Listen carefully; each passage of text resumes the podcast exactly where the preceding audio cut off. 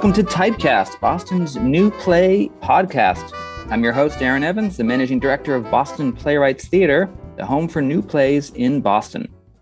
In this podcast series, we'll be diving deep into the new play ecosystem of Beantown, talking with playwrights, directors, actors, and theater makers of all types about the process of bringing a new play into the world.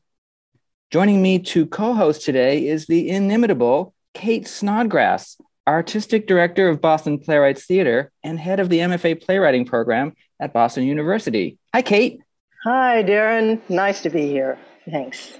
For this, our inaugural episode, we'll be speaking with Eliana Pipes about her new play, Lorena, a tabloid epic, which opens Boston Playwrights Theater's 2021 2022 season on October 14th. Eliana is a 2021 graduate of our MFA playwriting program, and Lorena was scheduled to be presented last year, but the pandemic postponed the production to this season. She is a writer, a filmmaker, performer, and force of nature.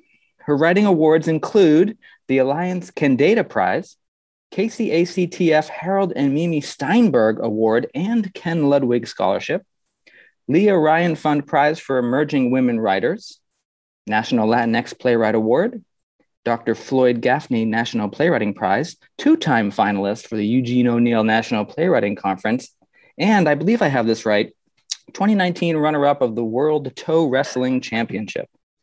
Uh, there's a chance I got that last one wrong. Anyway, welcome to Typecast, Eliana Pipes. Thanks so much for having me. Eliana. Hi, Kate. did, did you wrestle with your toes? I did not. I think that's a, that's a Oh. new credit on the horizon. I, sometimes you can't believe everything that you read on the internet. Evidently not. But I'm so glad to be talking to you, Eliana, especially about this play because, you know, I've, we've known this play now for well, well over a year, two, close to two. yeah. But I want you to talk ab- about it in particular because we're going to be producing it um, in October. And um, uh, so, first of all, I want to ask you uh, you weren't born when all of this occurred. I remember it very well, I want to say, but you were not with us. And so, what, what brought you to it? What did you first, how did you come up upon Lorena Bobbitt? hmm So I encountered Lorena's story for the first time actually on a phone call with a friend. I was chatting with a wonderful friend who's also a writer. And, you know, it was like one of those phone calls where you're busy, you're half paying attention. I think I was folding laundry or something. And all of a sudden, my friend uh, was talking about this woman and this story. For those who may be unaware, a few basic facts could be helpful. Lorena Bobbitt's story exploded into the media sphere in June 1993 when she cut off her husband John Bobbitt's penis while he was sleeping, drove away, and threw it into a field. She said that he had come home drunk and raped her. Brought to trial for malicious wounding, Lorena testified to years of physical, sexual, and emotional abuse. She was found not guilty due to temporary insanity. John Bobbitt was tried for the rape of Lorena and was also acquitted. Now back to our interview. This woman and this story about, you know, this lady who cut off her husband's penis and threw it and then they reattached it and it all sounded so larger than life. And because my friend is also a writer, I thought it was a story that she was pitching to me. And before I knew it, I was so wrapped, like full attention by the end of the story. And I was like, oh my goodness, that's the most ridiculous, remarkable thing I've ever heard. You have to write that. That's brilliant. I can't believe you just came up with that. And my friend had to sort of stop me and say, Eliana, that was real. I didn't make that up. That happened. uh, and and I was so shocked. I couldn't believe it. I was like, this story has everything. Uh, and from there, I really sort of fell into the like Lorena Bobbitt internet wormhole that that really exists so deeply. That was right around the time that the 2019 Jordan Peele documentary about Lorena was coming out, and so I was able to sort of like soak all that in, and and I was so sort of consumed by the story. And it just so happened that at that time I was in Ronan Noone's adaptation class, And so I brought this play in as my adaptation. It was very generous of him to let me use Lorena Bobbitt as my adaptation. I know that it was supposed to be another play. I kind of stretched the rules on that, but I'm very grateful that everyone was so accommodating and flexible.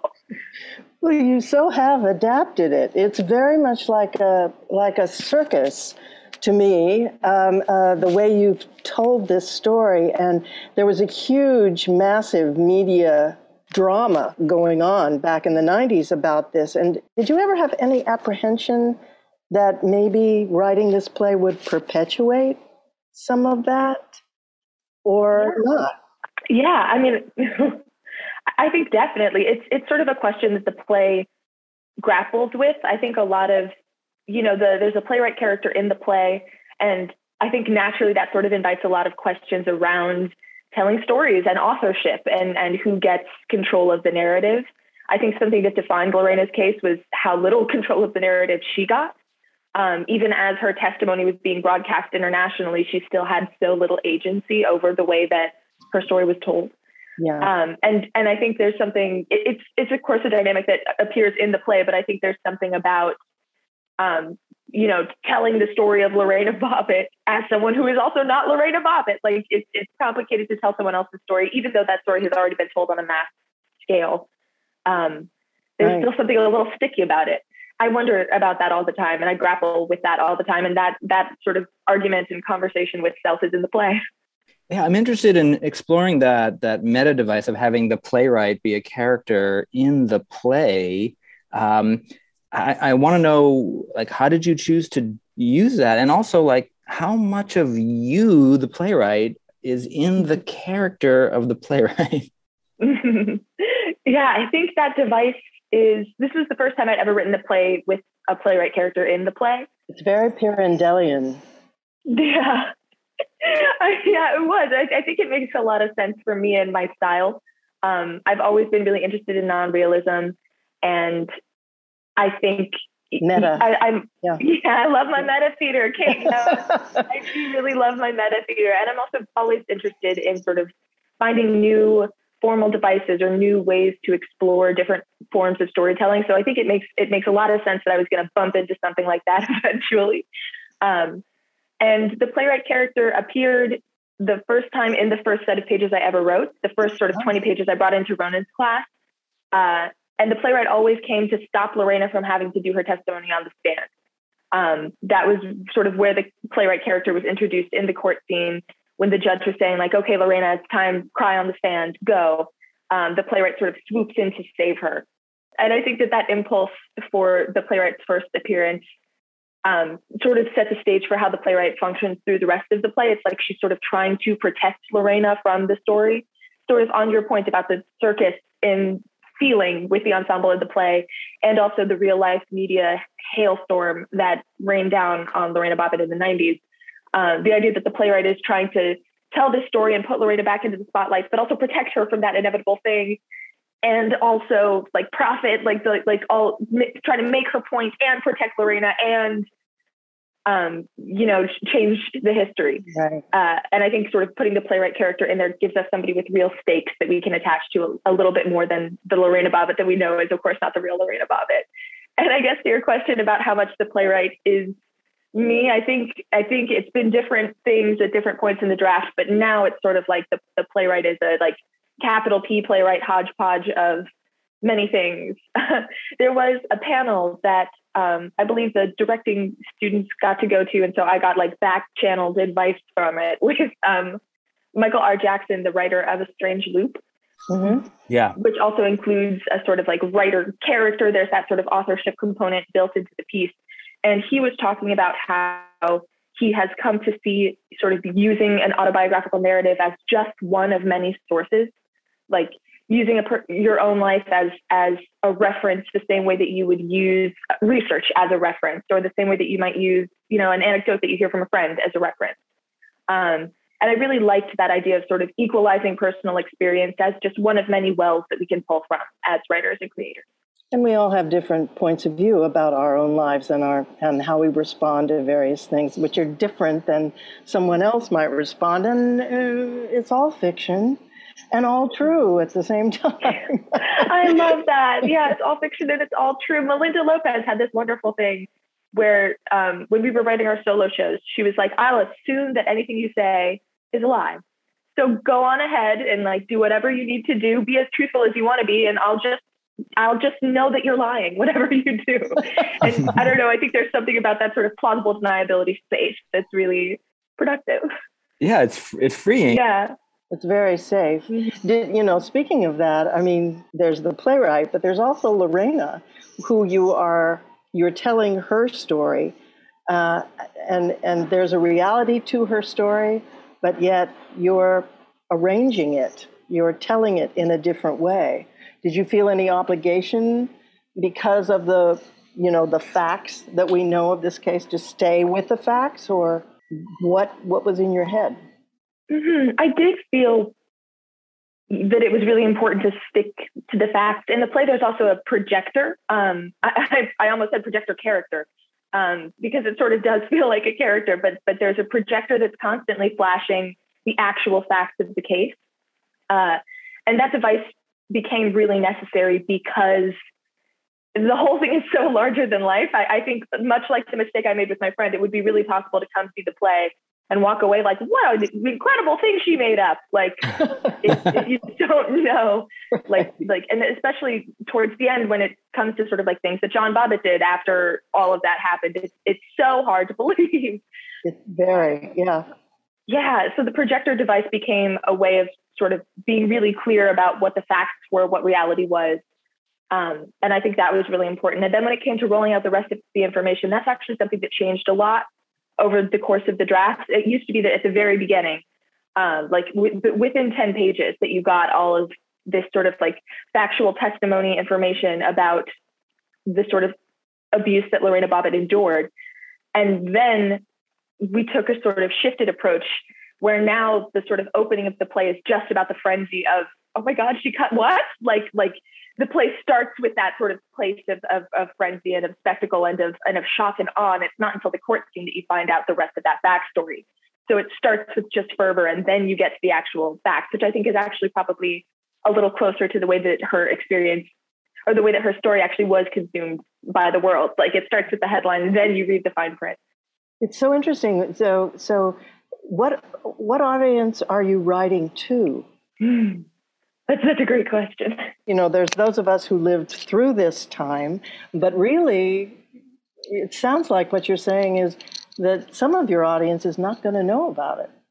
Mm-hmm. I think one of the challenges of building this play was trying to think about how it could still, how, how it could sort of lay the groundwork for somebody who walked into this play having no idea who Lorena Bobbitt was, and still also respond and be relevant for people who were there um, and who have full, complete memories of that experience, or, or maybe maybe a complete memory of an incomplete version of her story.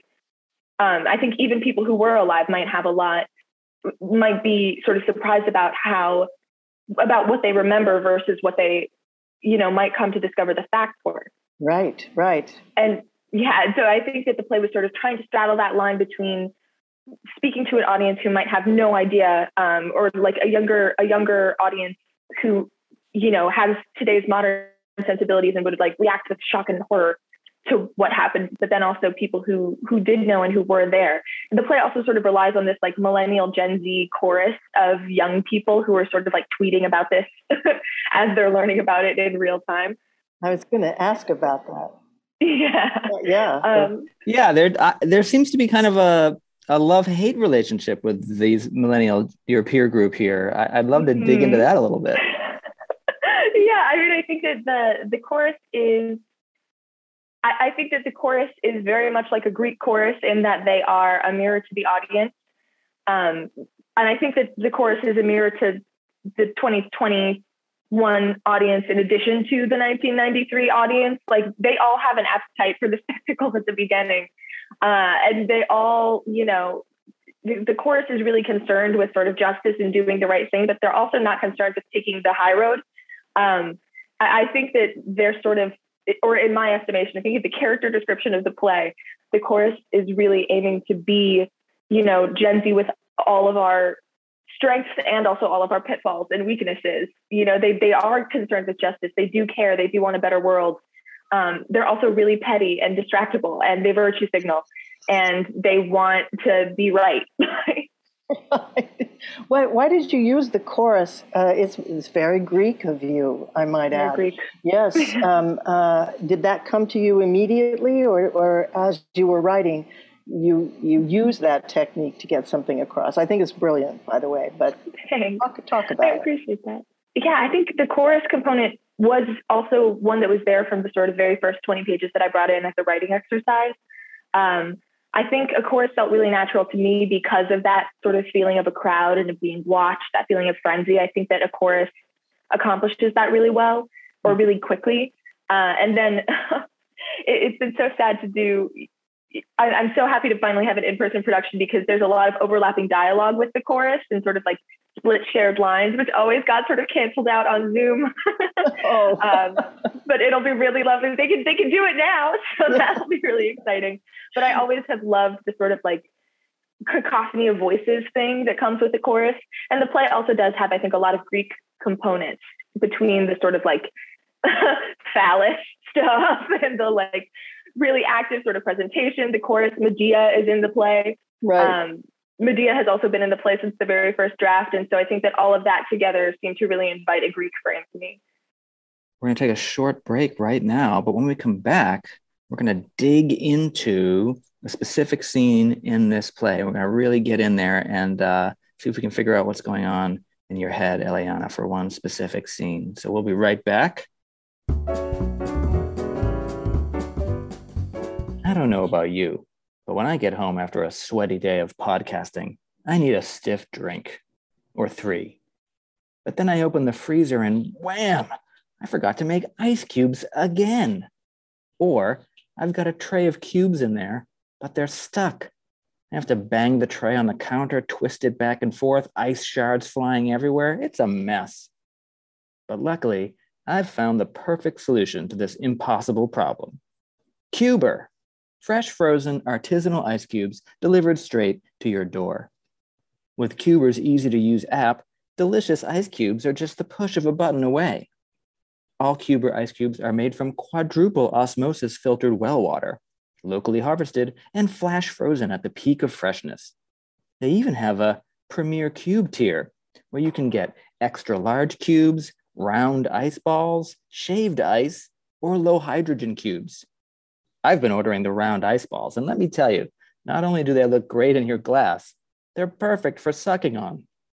Every Cuber cube is 100% guaranteed to melt in your drink or your money back. Sign up for Cuber now and get a 20% discount on your first cube order. Just go to www.cuber.com slash typecast Boston New Play Podcast discount code page 2021. That's cubr.com with an umlaut over the U. And we're back. Let's talk. I want to talk about scene six, which, at least in the last draft that I read, is where Lorena meets Amy Fisher and Mon- Monica Lewinsky in the nail salon that Lorena worked at. So, I, tell us about how that that scene came to be in the play. Is it a a core scene that you already had in mind? And and i'm interested in your strategy for writing an imagined scene between these three real women. How did that whole thing come about? Mm-hmm.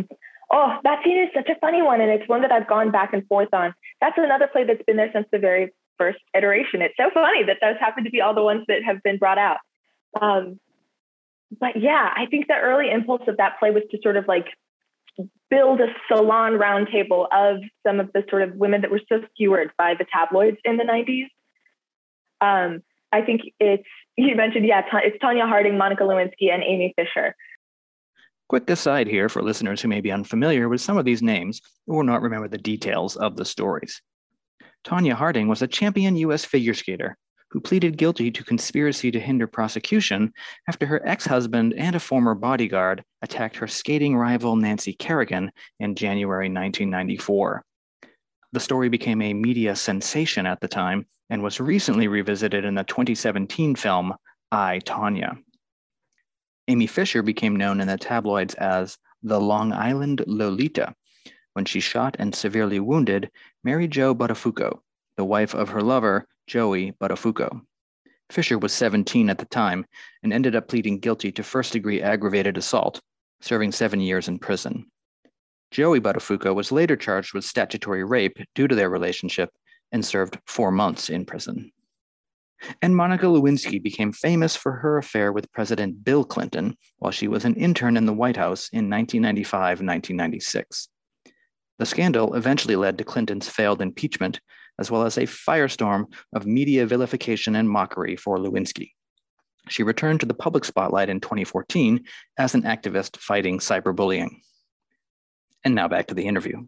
Tonya Harding, Monica Lewinsky, and Amy Fisher, all of whom were just really taken up by the press in the way that Lorena was. And it's so tricky because as a collection, they're a little bit of a fraught group. Like what you know, like like the way that the way that Monica Lewinsky was famous is very different from the way that Tonya Harding was famous, is very different from the way that Amy Fisher was famous. The sort of the way that violence played out in, in all three of those women's stories was very different. Um, and and I've gone back and forth a ton of times, like, well, hold on a minute, like, should should we sub one of them out? Like, who who who is is Monica the the person who doesn't fit in the group here? Is Amy the person who doesn't fit in the group here? And it's still something, you know. I wonder if one day this podcast will be a, a relic because I've changed the play, and this is the only uh, scrap of evidence left. It's, those were ever the three people that they were. but but it is a sort of question that I've gone back through a, a lot of times, and I think that even even as there's so much sort of contrast in the way that their stories played out and you know what what happened with them i think that the unifying factor is the way that the tabloids took up their stories and twisted their stories um, and so that's sort of why they appear alongside lorena who similarly who had such a similar difficult experience um, with her story being sort of taken out of her hands in the press so the tabloid fates i think is what we've been calling them um, in the room back on that uh, Greek point of the faith, but but that like sort of cycle of three who understand this this thread through time of all of their stories. And I think they were sort of back to back. I'm pretty sure that either either Lorena knocked Tonya Harding out of the news or vice versa. Like it, they were they were months apart, sort of in, in that summer of 93, 94. And all of these people are still with us too and have changed and our points of view about them have changed and mutated um, as we learn more about ourselves and the society and them too. Yeah. Is infinitely fascinating. Yeah, it feels like particularly uh, Monica Lewinsky and, and Lorena herself have really made some efforts to, uh, as you were saying, Eliana, like take narrative control back mm-hmm. um, and and away from sort of the the tabloid space and into no no no this is this is who I am and and um, it's not what you thought. I agree, and I, and I think there's sort of a really interesting moment happening right now where we're seeing a lot of media that's interested in relitigating those cases from the 90s, like the Free Britney stuff and I Tonya and this Monica Lewinsky thing and then the other Monica Lewinsky thing. Like I, I think there's a lot of interest in looking back at that time and and at everything that happened and what the reception was and and you know I, I think it goes beyond asking the question like oh what would happen if this was today but but I think there's a really interesting new willingness to to look with fresh eyes at the sort of like way that sexism worked at that time. Yeah. Indeed. Yeah. So if you were going to say anything about your play that is going to be opening live to uh, audience members here in Boston in just a couple weeks, um, what do you want them to know about this play before they they step in, if anything? Ooh, ooh, I think I guess my my warning maybe would be it's it's a it's a lot of laughs. I think it's a lot of laughs, and then at the end you're like, wait a minute, how did we get here? but but I, I think that the hope is that you know the, I think the play is interested in using humor to satirize violence, um, and I think that's a really delicate line. Something that I've been very conscious of, or, or aim to be very conscious of, is sort of like commenting on domestic violence and all of the horrible things that Lorena went through without recreating them on stage. Right. Um, I think right. there's a really fine and tricky line to to engage with in a story about violence. Um, where you know like how do you tell a story like that without be, being indulgent uh, part of what was so difficult about lorena's trial was that there was such an appetite for her suffering yes and you know how to engage with this story um, and with with same thing with I think Monica or with or with Tonya or with any of those people, how to engage with that story without sensationalizing or redoing the harm that was done to them. Um, and I think you know I, I, certainly won't claim to be anywhere close to perfect with figuring any of that out, but I think that you know there there has been an earnest effort over those two years of development to you know find a way to engage with the humor around this story to create humor about the way that her story was taken up by the media and also to sort of keep the play safe for people who have similar experiences or you know to to, to make a space where you're laughing but not laughing at like the whole punching up thing i yeah. don't know i think the heads up might be that you know even even though it is a serious play it's also it's comedy first and foremost that's really good. It's the only way, really, that we can look at this because you, uh, the comedy allows us to be objective rather than subjective, and that's pretty much everything. That's a wonderful choice. Who do you admire, Eliana, that's writing now that um, that you would that you gravitate to? Mm, that's lovely. I think. I mean, I feel so lucky to have been able to make so many sort of like playwright friends yes. over the course of like attending BPT. I think a lot of the sort of like writers that I love right now and that excite me right now are people who have been my peers. Um, Alexis Scheer's writing excites me. Kira Rockwell's writing excites me. Um, and then of course like Katie Shea and all the people in our cohort. I, I am I'm, I'm absolutely thrilled by BPT season this year. Yes, me too. and so I think honestly a lot of the writing that I'm drawn towards is is writing from my peers which is a really lovely feeling to sort of have a, a community of playwrights that I'm, you know, excited by and then also among. yeah, you you've been on some, I would say, emerging playwright list. So I'm going to say that you're an emerging playwright because that's what I read in the news anyway. Um, so tell us about that. What is it like to be an emerging playwright in 2021? What does that What does that mean? How's it going? My goodness. oh gosh, I wish I knew what it meant to be an emerging playwright. I think it's it's a really interesting time to be in the theater. I think I, I think the last two years or this sort of post-pandemic theater landscape is a really interesting different thing. I sort of feel like i've like crash landed on mars and i'm walking out into a strange new land. It's really interesting how how much it feels like the culture around the theater has shifted in the way that those sort of like forced 18 months of hiatus have had theaters thinking differently about the sort of everything about running a theater from the sort of internal workplace practices to who the audience should be to the way that technology will intersect with their work or not or video or not or you know all of these sort of new conversations that are coming up and it's a little scary i'll admit to sort of like be be on the precipice of all of these changes in the theater, not knowing sort of like which which where the stars are pointing, or you know which of these innovations will last. Um, it's it's interesting to sort of be putting my work out for the first time like this. It, it's occurred to me that I, I hadn't had a professional production of a full length before the pandemic, so sort of the entirety of my professional theater career will be post pandemic. Oh wow! Which is just a funny thing. Like this will be my first production of a full length. Well, it's going to be a full year because we have Lorena, and then tell tell us about Dream House and all the successes there. I mean, you're going to be you're going to be in the news. I hope not like Lorena, but we're going to know you. So, uh, how did this all happen? And tell us a little bit about what what's going to happen this next year. Sure. So um, my play Dreamhouse, which was actually the first play that I wrote at BU. Yay! yeah. So really, all comes back to the wonderful, wonderful program at BPT. but my play Dreamhouse won the Alliance Kendeda Prize, which uh, comes with a production in the in season at the Alliance Theater in Atlanta, which was so lovely. And then there were some other theaters that were interested in the play, so it ended up being that the play is going to premiere at Alliance in January 2022, so really soon. Uh, and then the play will be going to Long Wharf Theater in New Haven, Connecticut, and then to Baltimore Center Stage in Baltimore, Maryland. Wow. So the play will end up getting sort of like three productions in one season in three really different cities, uh, sort of like all all across the East Coast, and and so I'm really excited to get to sort of experience all of that.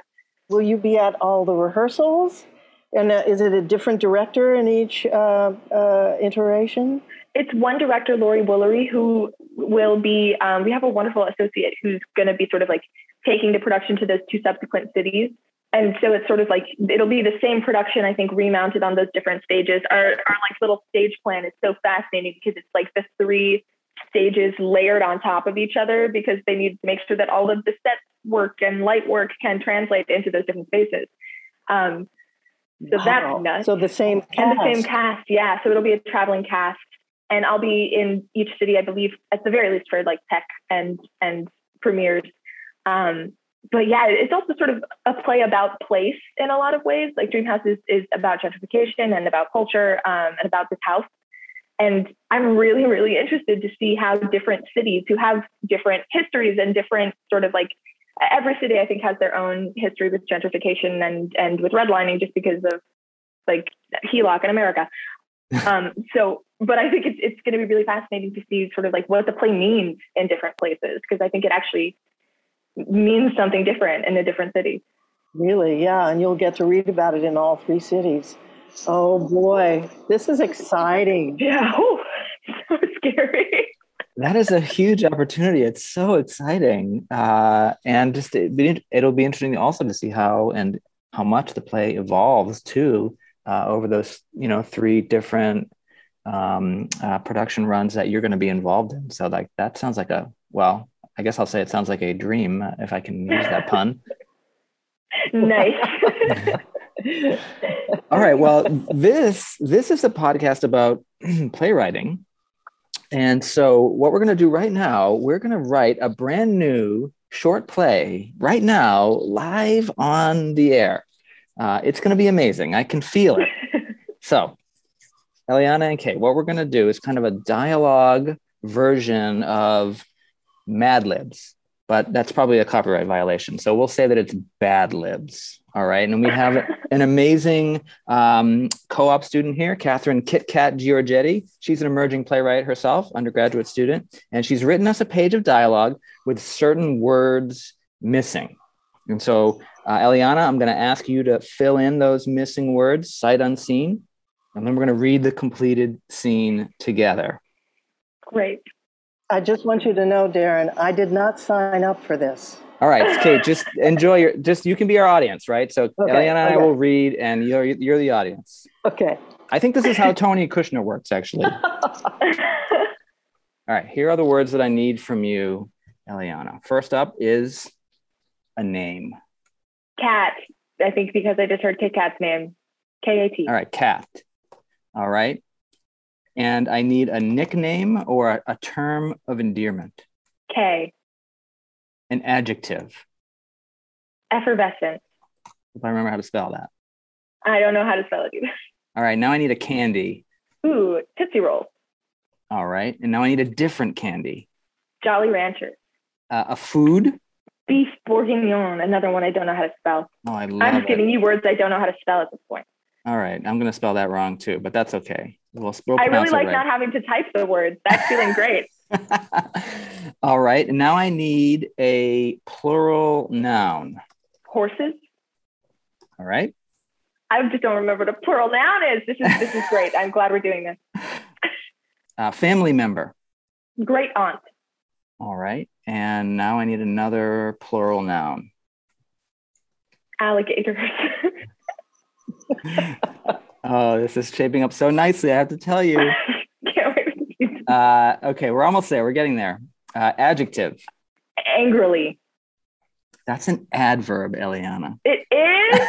Thank you for letting me know. Okay, then. Um, um, red? No. What's an adjective? It would frustrated be an adjective. It would. At frustrated. We're gonna we're gonna do that. And now a size microscopic. Exclamation. Gadzooks. That's old school. All right. I say that one because it's old school. All right. I need two two more adjectives.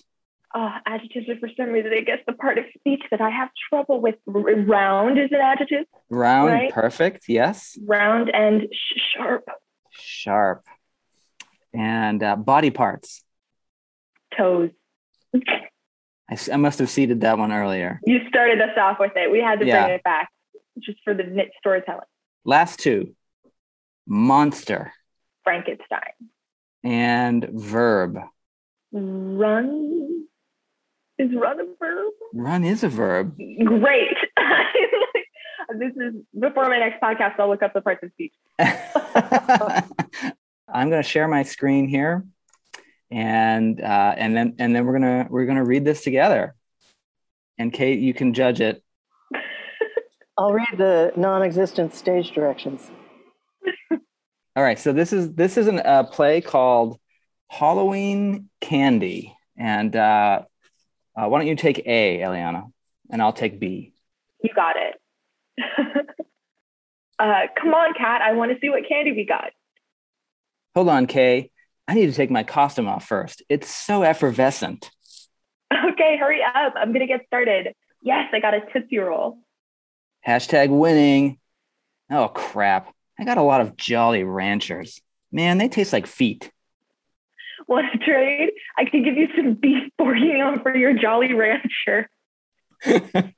uh, sure, but only if you throw in one of your horses too. Fine, I guess I have a lot of those. Oh wait, this piece of Jolly Rancher is open.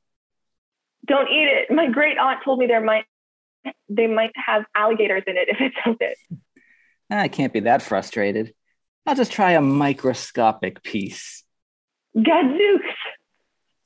Hmm, that tastes a bit round. Are you all right? You're starting to look a little sharp. That's weird. I don't feel any different, except uh, now I'm craving toes. Ah, you're turning into a Frankenstein from the candy. I have to run. and scene. Bravo! It Bravo! actually works a little bit. I like that we went from eating toes into the Frankenstein component. Felt close enough. Excellent writing, Kit Kat. It was gorgeous. Yeah, Kit Kat n- knocked it out of the park there. Well, thank you for indulging us with that and for talking with us today, Eliana. Um, do you have a website where folks can go to learn more about you and your writing? I do. It is my first and last name, www.elianapipes.com. Perfect. Uh, I cannot wait to see Lorena, a tabloid epic, in person. Uh, friends, Lorena opens on October 14th, right here at Boston Playwrights Theater, 949 Commonwealth Avenue. Tickets and information can be found on our website, bostonplaywrights.org. It runs for two weeks only, though. Uh, and we do have reduced capacity uh, because of COVID. So don't wait too long to reserve your seats. Uh, you're not going to want to miss this. You're going to be with us too, right, for opening, Mhm. Eliana? I will be. Yeah, I'm so excited. I can't wait. So excited to see you.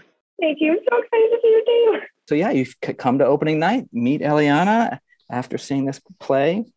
Uh, Kate, thanks for also for co-hosting today. Uh, I'm going to put you on the spot though. Kate, leave us with a little playwriting wisdom, will you?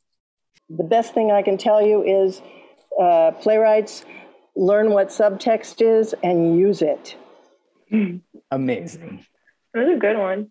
That is good. Thanks everyone for listening in. I'm Darren Evans. This is Typecast. Today's episode was produced and edited by Darren Evans, with invaluable assistance from Catherine Kitkat Giorgetti. The theme music is Off to Osaka, and the final credits music is Malt Shop Bop, both by Kevin MacLeod. You can find his incredibly wide ranging music at incompetech.com. That's I N C O M P E T E C H dot com. This episode's parody commercial was written by me, and our playwright Bad Libs was written by KitKat Giorgetti. For more information about Boston Playwrights Theater, visit www.bostonplaywrights.org.